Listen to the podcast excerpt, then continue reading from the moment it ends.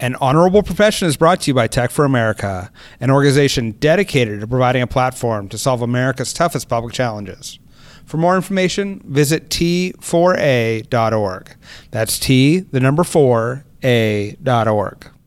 We're also supported by OpenCounter.com. OpenCounter builds tools for local governments to deliver permits and licenses online. Their portals make complex permitting simple, which lowers transaction costs, increases transparency, and empowers economic development. OpenCounter is a vital tool for communities across this nation, including Atlanta, Charlotte, Oakland, Indianapolis, and San Diego. Check out opencounter.com to see what they can do for your community.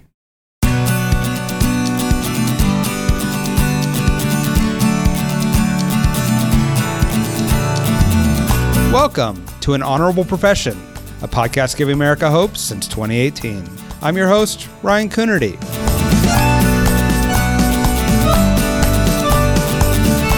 An Honorable Profession is a New Deal Leaders podcast. The New Deal is an organization that supports some of the most thoughtful and innovative voices in American politics. I've been a member of New Deal for years, both when I was mayor of Santa Cruz and now as chair of the Santa Cruz County Board of Supervisors.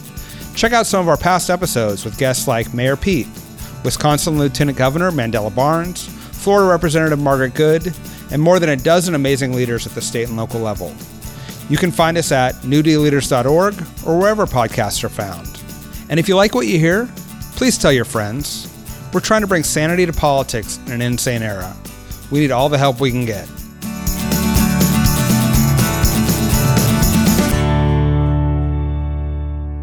Get ready to meet Anthony Daniels. He was an elementary school teacher in Huntsville, Alabama, when he realized he needed to get more involved. He ran for the state senate and lost. He licked his wounds, he learned, and he ran for the state house and won. Now, the 36 year old is the youngest and first African American minority leader in the history of the Alabama State House. He's fighting for his state's kids and democracy while rebuilding the Democratic Party in Atlanta. I hope you enjoy hearing his remarkable story as much as I did. So, Anthony Daniels, welcome to an honorable profession. I'm so glad to be talking to you today. Oh, great talking to you as well. I want to talk about how an elementary school in Huntsville, Alabama, decides he's going to run for elected office and uh, become the first African American minority leader in the in the history of the state. Tell me about your journey. Well, uh, my journey began early on. Um, you know, just to preface and put things in perspective, I was primarily raised by my grandparents, and so uh, really was raised around an older soul, and so that's something that uh, has really prepared me for for today. Uh, and so, uh, going to Alabama A&M University, You got a lot of old souls in the legislature, I assume. yeah, it, it, it makes sense for me. and so, you know, thought that uh, athletics was my ticket out of my community to the rest of the world in order to give back to my community. Uh, ended up tearing my ACL. Uh, I played point guard. I've been 6'3 since seventh grade. Uh, I've played um, with Amar'e Stoudemire, who uh, was played had a, a, stellar career in the NBA. We were teammates in AAU, uh, and so you know I thought that that was my ticket out of the community. Um, but after tearing my ACL and going through that period of understanding and, and, and really faced with reality that you know being a professional athlete was really no no longer uh, the chances of me being a professional athlete was was less likely. Uh, and so I uh, wanted to, I tried to figure out what is it that I could do um, to give back to my community and really be impactful and give to communities in general. And that's when I majored in elementary education, uh, went to Alabama A&M University. Uh, but, you know, my journey started as a student member of the Student Alabama Education Association, which is an affiliate, affiliate of the NEA.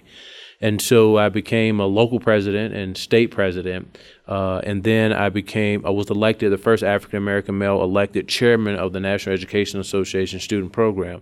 So I had to leave college, uh, leave college and turn, uh, go to D.C. and work out of the NEA headquarters, where I became the spokesperson for the college affordability campaign. And at that particular time, I put all of my eggs in that basket of uh, focusing all of my attention on the college affordability campaign because I felt that uh, for as a leader, uh, you're focusing on increasing membership and increasing engagement, and I felt that that issue would solve uh, will kill two birds with one stone. And so uh, it was a mentor of mine, uh, John Stocks, that had a conversation with me during my time at NEA. And that time he was the deputy executive director of NEA.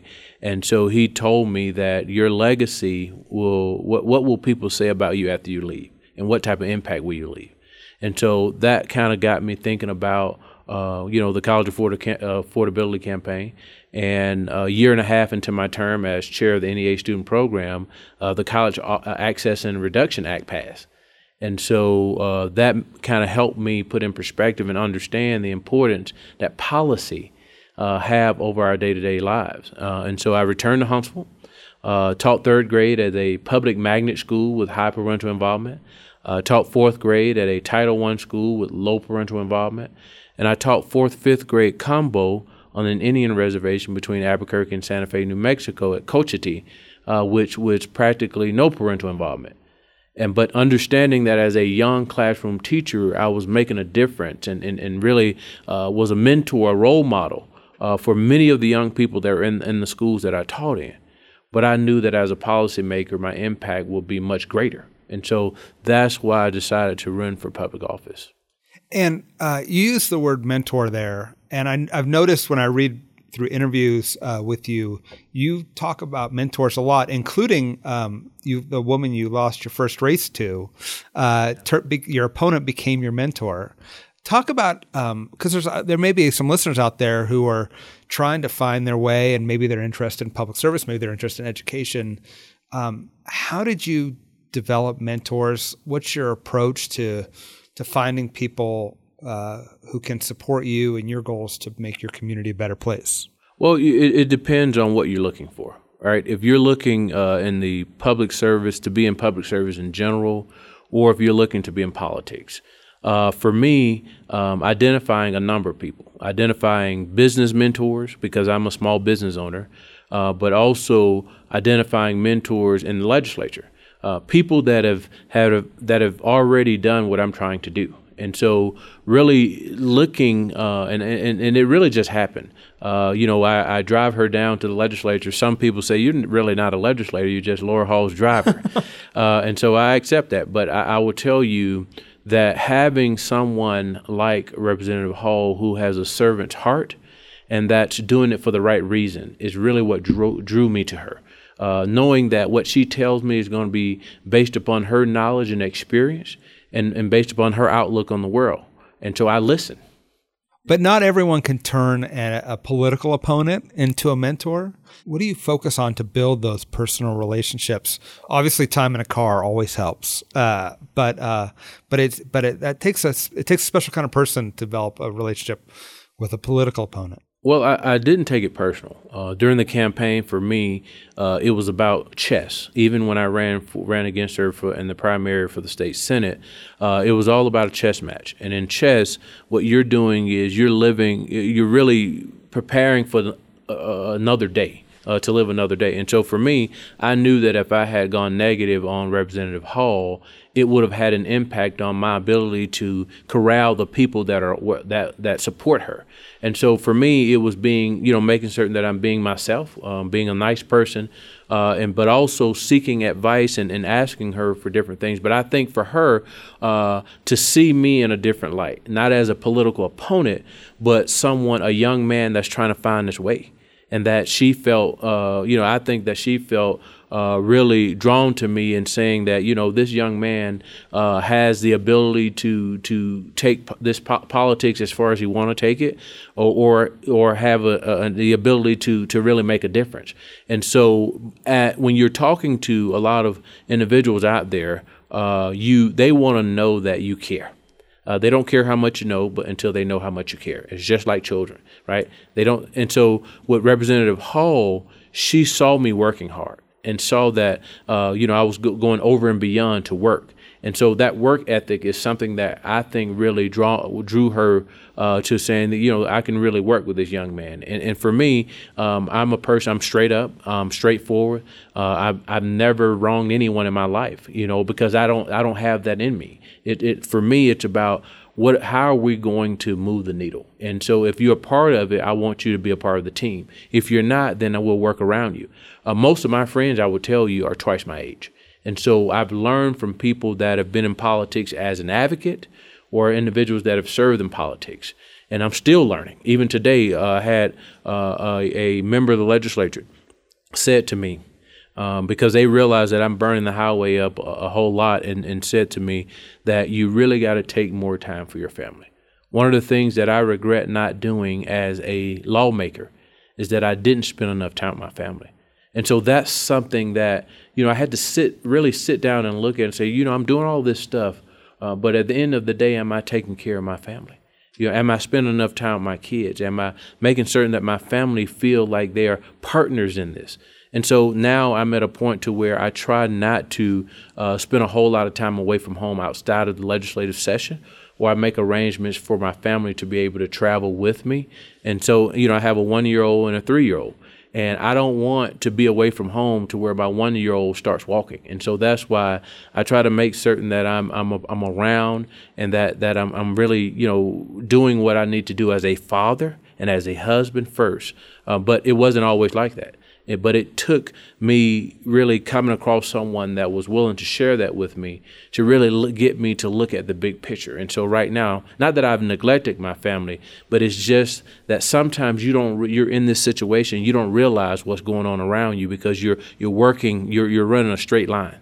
Yeah, and you're I mean, you've had a remarkable journey because you got elected to the state legislature and then within your first term you get elected majority leader or minority leader.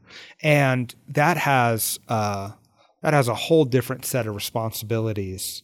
Uh, and can you talk about the difference between being a legislator and being in leadership and what that does to your schedule? And also a big part about being in leadership is knowing when to fight and knowing when to compromise uh, within your caucus, even if it's even if it may not be your own personal beliefs. Can you talk about what that's like? Well, it, it is certainly a, um, a um, difference in time commitment. Uh, you go from being a legislator to where uh, just representing your district and really uh, doing a lot of things from within your district to really being over the entire state, um, focusing on recruiting candidates. Uh, when I took over in February 2017, I had observed the actions of our caucus and the actions of the body in general. And so at that particular time, seeing the extremes on both sides in the debate, I didn't see any movement. And so my style of negotiating on behalf of my caucus has given me the ability to leverage things that it may not be 100% of what we want, but this gets us where we need to be. And it also builds trust on the other side that you're not just going to be bomb throwers for four years. And for me, at the end of the day, it's not about serving in leadership just to have another title. It's about leveraging and it's about negotiating and it's about being strategic. And so I had uh, less than one year, or one year uh, to be exact, um, to recruit candidates. And so I recruited 42 additional candidates in one year. Um, and and you, you have to think about what is it, uh, how do you do that? Well, I use a headhunter to help me identify the prospects that I've developed. I developed five star to one star, uh, which is what most uh, football coaches do. And so, what I was able to do is identify the um, the the characteristics or the professions or the background of those individuals that I'm looking for, and let that set as uh, serve as the foundation for the headhunter to identify prospects within the various districts. So that cut my time in half uh, where this should have been done three to four years before I took over, but there was nothing, there was nothing, no one had been recruited. The fundraising, I had to develop a PAC. And so you have to do fundraising, recruitment, and galvanizing, and also governing all at the same time. But I, I was very fortunate to have um, mentors like Representative Laura Hall that helped me avoid the mistakes that she's seen in the past while having other individuals that was on the road meeting with these prospective candidates, uh, and I was more of the the closer in that. And so uh, I had one year to d- do something in one year that should have been done over a four year period. Uh, and so you know we were able to to get it done. Uh, unfortunately, there's not a strong state party in Alabama, and so I had to serve sort of as a de facto party leader. And so I'd raise money um, for the gubernatorial candidate I uh, raised money for the lieutenant governor candidate. Uh, I helped some of the senators, and I uh, developed infrastructure for everyone that a party should have done. And so I felt like I spread myself too thin, uh, and there was no, there was only seven thousand dollars in the bank when I took over, and we were able to exceed about one point five million in in, in a twelve month period. Alabama is a is a deeply red state. Talk about what your vision is for moving it into purple and uh, maybe someday into blue. How do you how do you keep going when you have so little infrastructure for your party uh, in a place, and how do you build a path to victory? Well, what what has happened is this last cycle, I was able to get uh, some new, younger, energetic members into our caucus, and so really building a an official structure, and and members are they see now the vision. Uh, they were skeptical because who is this young guy that's going to come and tell us how we've we've been doing it for a number of years, and so I've in, I've, I've engaged them in the process, uh, giving responsibilities to members, uh, doing things like town hall meetings in their districts. None of this was done before, and so I built the trust of the members. Uh, one of the things that we're going to have to do in order to really move Alabama uh, to purple at some point is voter registration. Uh, there's approximately about 291,000 unregistered, um, last time I checked, unregistered people of color in Alabama. That makes up a win number in a gubernatorial race and a, a uh, presidential race. And people of color are likely, more likely to vote for the most progressive candidate without saying, uh, you know, you know what I mean on that. Uh, the other thing is civic engagement, engaging uh, the public around issues we did um, town hall meetings across the state, issue based town hall meetings. Uh, we did listening sessions. We did 10 listening sessions. And then we went into the issue based town hall meetings on issues that we knew pe- there was some commonality among people that are Democrat and Republican. Uh, criminal justice reform was one of them, one of those issues. Uh, we, we looked at um, you know issues in education. Uh, I did a town hall about three weeks ago on medical marijuana and Medicaid expansion. And so doing those issue based town hall meetings has allowed us an opportunity to build our email list up. And so now we're able to communicate with, with our constituents around the state.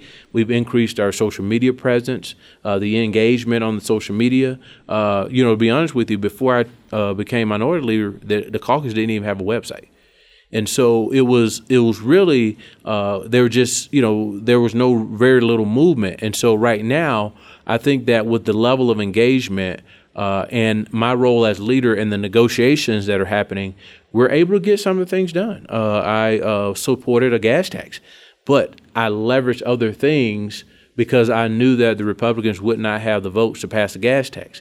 And so they needed me in my caucus, and so I was able to leverage getting some the bills that we want, um, you know, on the calendar, things like criminal justice reform, and also increase the conversations around Medicaid expansion and what what does that look like for Alabama? How do we get there? Uh, and and more funding in higher ed, especially with our HBCUs, and making certain that equity is is a priority, and also working in, in, in other different pockets. It makes us it puts us at the table instead of being always on the table. And so although we're in a uh, super minority, uh, we're able to. I'm able to operate within the framework and, and what's being dealt to me.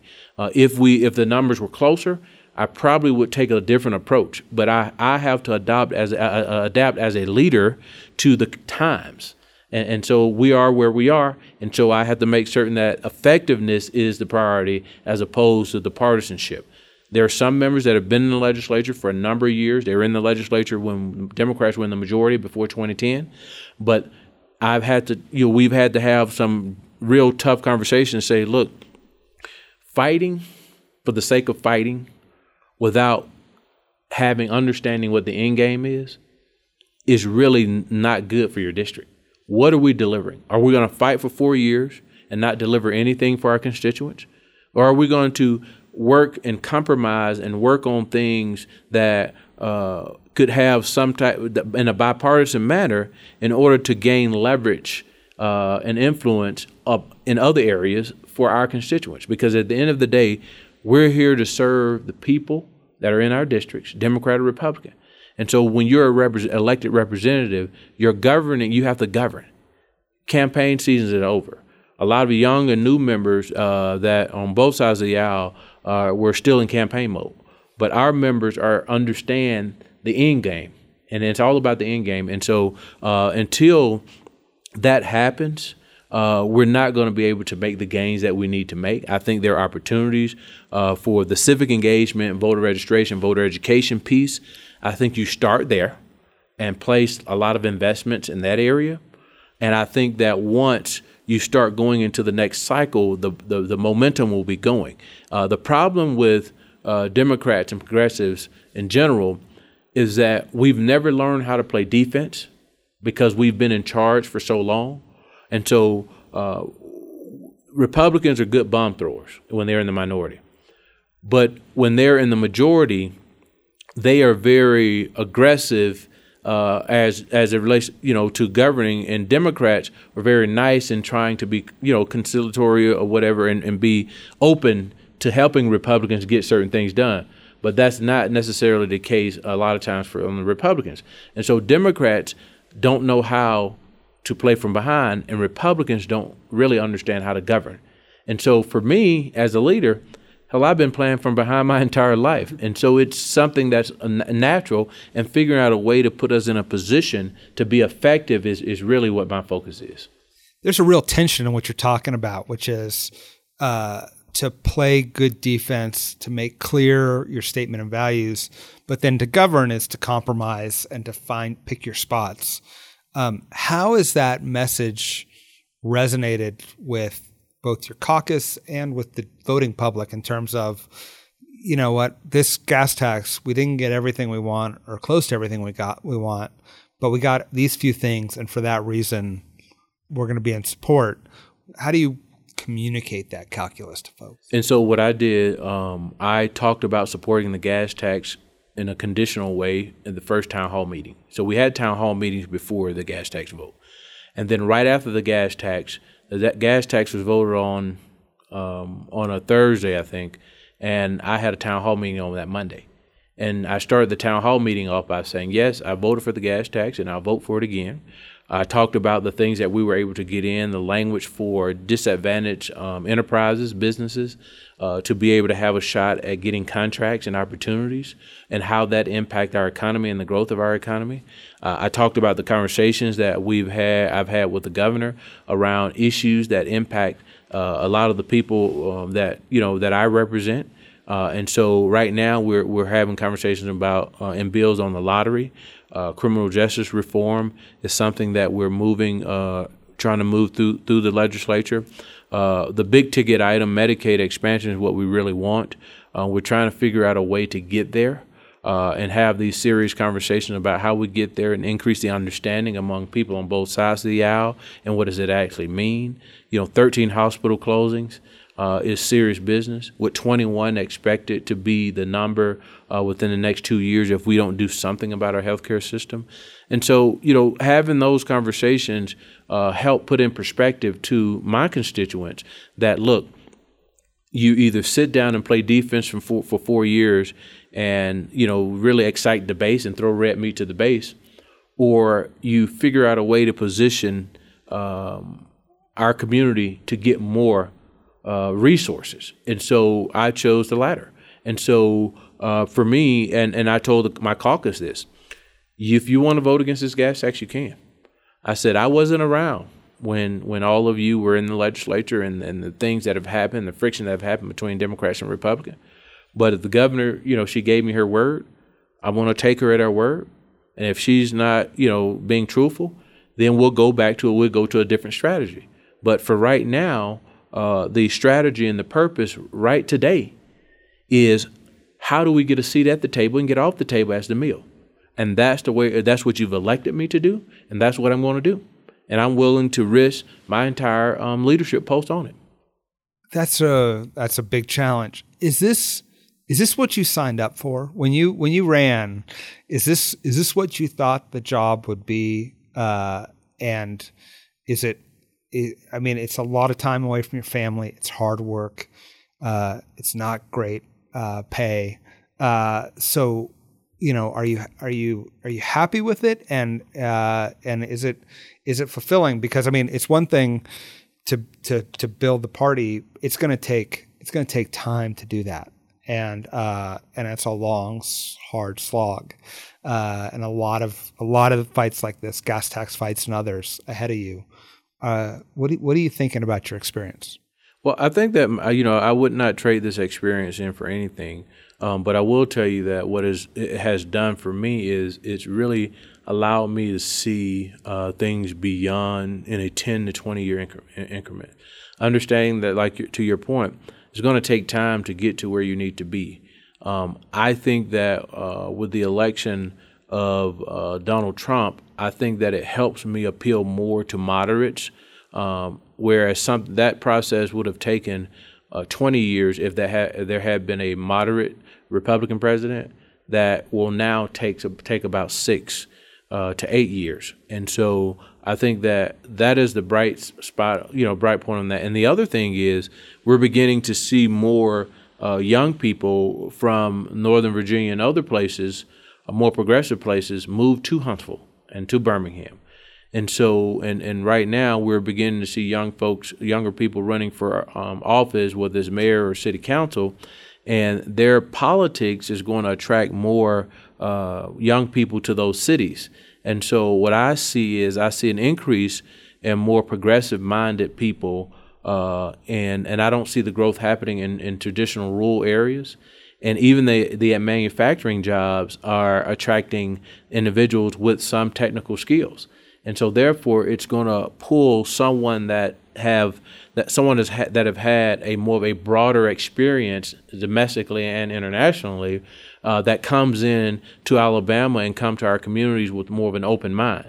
Not to say that the people that are there don't have an open mind, um, but it's it it helps change the demographics a lot faster for in favor of a more progressive person.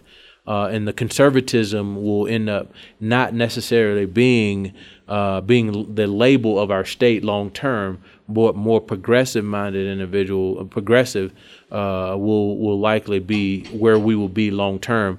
And in in my community alone, um, we had a gubernatorial candidate that only had a person that was managing his office this last time in Madison County, Huntsville, and he only lost by five percent. And so Huntsville.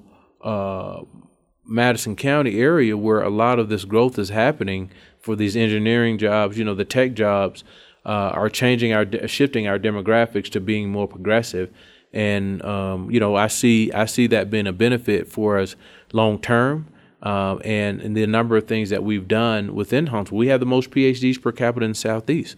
Uh, you know, and, and, and a lot of educated people that live in that area, in, in the Huntsville area. And so um, I see uh, we will be the largest city in Alabama in six years. And so, uh, if not before then. And so that's only going to make Alabama move more in a purple category long term if we're able to keep it going. And we've seen that that play out in North Carolina and in Georgia and Virginia, and it's, it's I believe it's going to play out there. Make a pitch if you're a recent college graduate, um, progressive and interested in um, getting a good job, but also serving your community. Make a pitch for Alabama. Why should why should why should a recent college graduate uh, find their way to Huntsville or Birmingham? Well, I think that when you when you look at the cities cities like Huntsville and, and Birmingham and and Mobile and others you're beginning to see a lot of the jobs moving back into the South.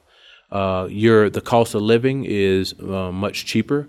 Uh, we have uh, right now we have the best pre-K program. So if you want to start a family in Alabama, we have the best pre-K program in the country.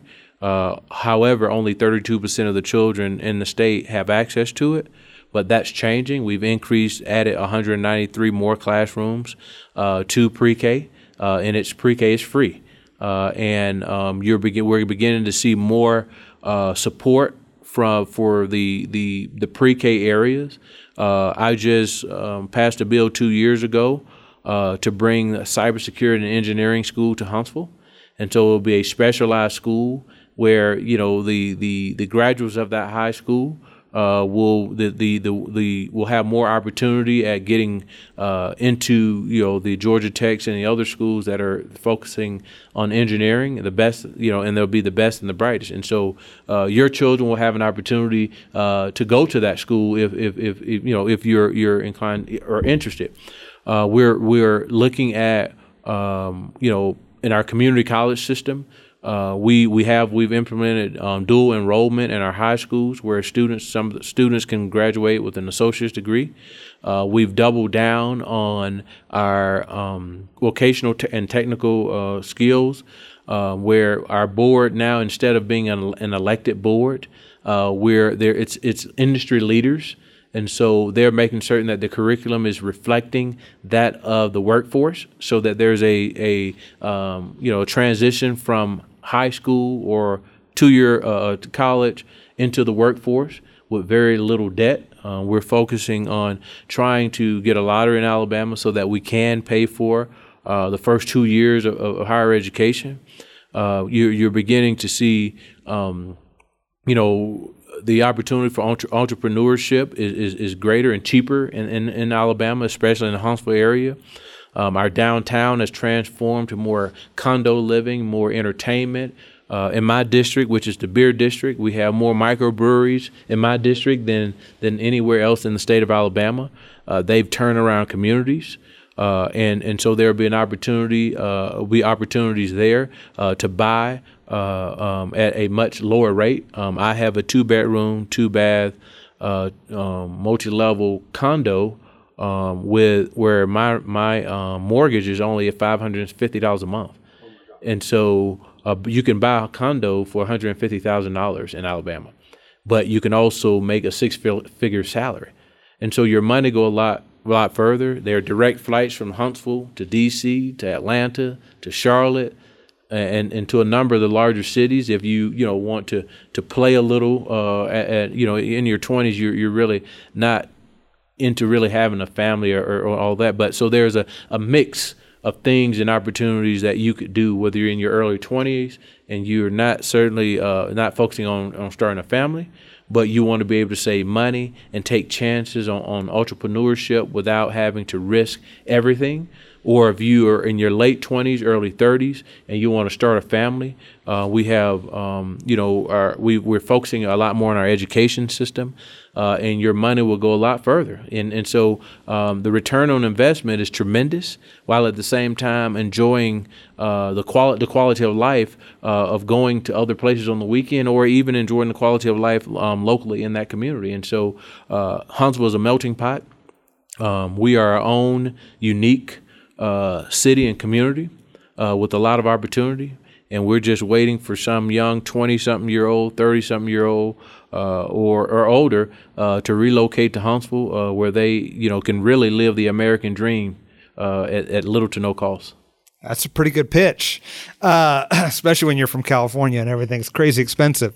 Uh, so, what's your future? I mean, you got you got as you said, you have a young family. You've been going all around the state. Um, is is it back to education? Is it politics? Is it the entrepreneurship? Uh, is, it, so, is, it, is, it just enjoying the microbreweries you got in your district? What's your well, What's your future? It's a combination of, of, of a couple of things. Uh, I'm not certain that politics is in my future. Uh, in fact, I'll be making a tough decision here before the 2020 my 2022 uh, reelection for the House um, as to whether or not I want to stay in politics or go. Um, I have two companies. Uh, my wife and I um, run. Um, um, we just well, it's a dental practice. She's a dentist, and so I run the business side of the house. Um, but we just uh, we're launching a dental spa uh, on the uh, in a couple weeks, uh, and so and then I own a small um, defense company, and so I would focus on that and focus more on on family life, uh, but probably moving more into a a donor category. Uh, of, of donating to infrastructure building and capacity building so that people will have an opportunity to elect their person of choice and, and not someone that uh, politicians tell you that you need to vote for and the and, and, and, the, and, get get work around the gerrymandering and fighting gerrymandering and other things that uh, suppress uh, you know individual rights you know voting rights and other things. And so uh, that may be an area that I focus, I really move money in, uh, my money, personal money, into that area to, to really help prepare a better future and, and get more folks engaged. Um, I'm not ruling out politics, but it's very difficult um, when you're traveling, not just in the state, but also in the, uh, throughout the country, um, around, uh, you know, trying to get people to look at Alabama. Uh, my issue is that, uh, my concern is that um, an investment in one district in California will serve almost an entire state of infrastructure in Alabama. And so I think as you know, as Democrats and as progressives, um, we like to go where the fine and shiny objects are and where there's an easy win. But I think there should be some consideration into looking and making places like Alabama a testing site to really rebuilding infrastructure around the country. Because if you can rebuild infrastructure uh, or build infrastructure in Alabama, you're guaranteed to build and the learn and the things that you learn from that, it can plug and play anywhere in this country. And so I think that oftentimes we we make the investments and it ends up getting us to it end up being the short game. Uh, the long game is making the hard investments and to really seeing your investment through in a place like Alabama. Uh, one of the problems um, that I see in, in politics in general is that we go to certain states for our presidential candidates and the folks that we consider. We overlook states that have equal, if not better, leaders uh, that have gone through the tough times and that have overcome a lot of obstacles and that has have the tough skin and the wherewithal uh, to deal with situ- difficult situations, as opposed to not saying that other places don't have leaders that can do that. But I think that this our life story in, in the South or in Alabama is has been that of hard work and overcoming our obstacles and surviving challenging and trying times, which makes us a better person uh, makes us a better leader, more effective leader, more thoughtful leader, and really helps us understand the world better. While in other places, I think that we oftentimes live in a bubble, and that we think that uh, the bubble that we live in is the reality everywhere when it's not. Uh, living, um, you know, living in Alabama, being raised primarily by my grandparents, who neither had a car who and where most people around the country read have read about peddlers. Um, that's how I grew up.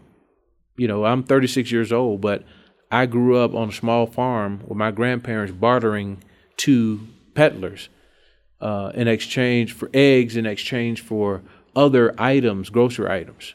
Uh, what I know about credit as a young man, or knew about credit as a young man growing up, was going to the local haberdashery or store and putting something on my grandmother's bill and she pay it off at the end of the month. Well, that wasn't building credit that we know it today. But that's what I learned.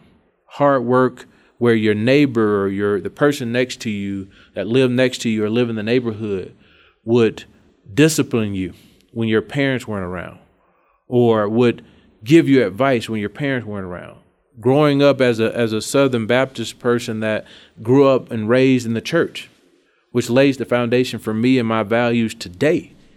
And so not looking at that as a negative because of how I was raised and how I was brought up. Because if you're, you know, in some in another place, I don't judge people based upon where they live, and I certainly would not want them to judge me or paint a picture of my state and my community based upon what they read and the history that they understand. And so uh, that's my, um, you know, perception of where we are as a party and as progressives. Uh, and I think that um, when you concede places where the other side don't have to compete, you allow them to double down in places that you're that you think you're solid, but they run a moderate candidate and hoodwink the community into voting for them. You know, we've seen this where there's no way that in Maryland there should be a Republican governor. There's no way in New Jersey that there should have been a Republican governor. They run moderates in those places. They double down on their investments and they set us back for a number of years. And so until we expand our electorate, until the congressional delegation and leadership, the state legislative leaders are all talking to each other because guess who draw the lines? And so the short game is to win congressional seats. The long game is to win state houses so that you can draw or maintain the congressional seats that you have. And so I think we, we, we play the short game too much. And so until we start playing the long game, um, I see our party being in a, in a peril. Well, I want to thank you for for doing the hard work and for playing the long game and the short game. Uh, you got to play both in Alabama, and uh, and I think it's a compelling case you make for progressives all across the country. Uh, and uh, and I thank you for your work. I appreciate your time and thank you for having me. Thank you. Thanks for listening to An Honorable Profession. Please subscribe to hear more amazing leaders and keep asking your elected officials to be honorable. Boots Road Group produces podcast. I'm Ryan Coonerty, and because we keep this honorable, no tax dollars were used in the making of this podcast.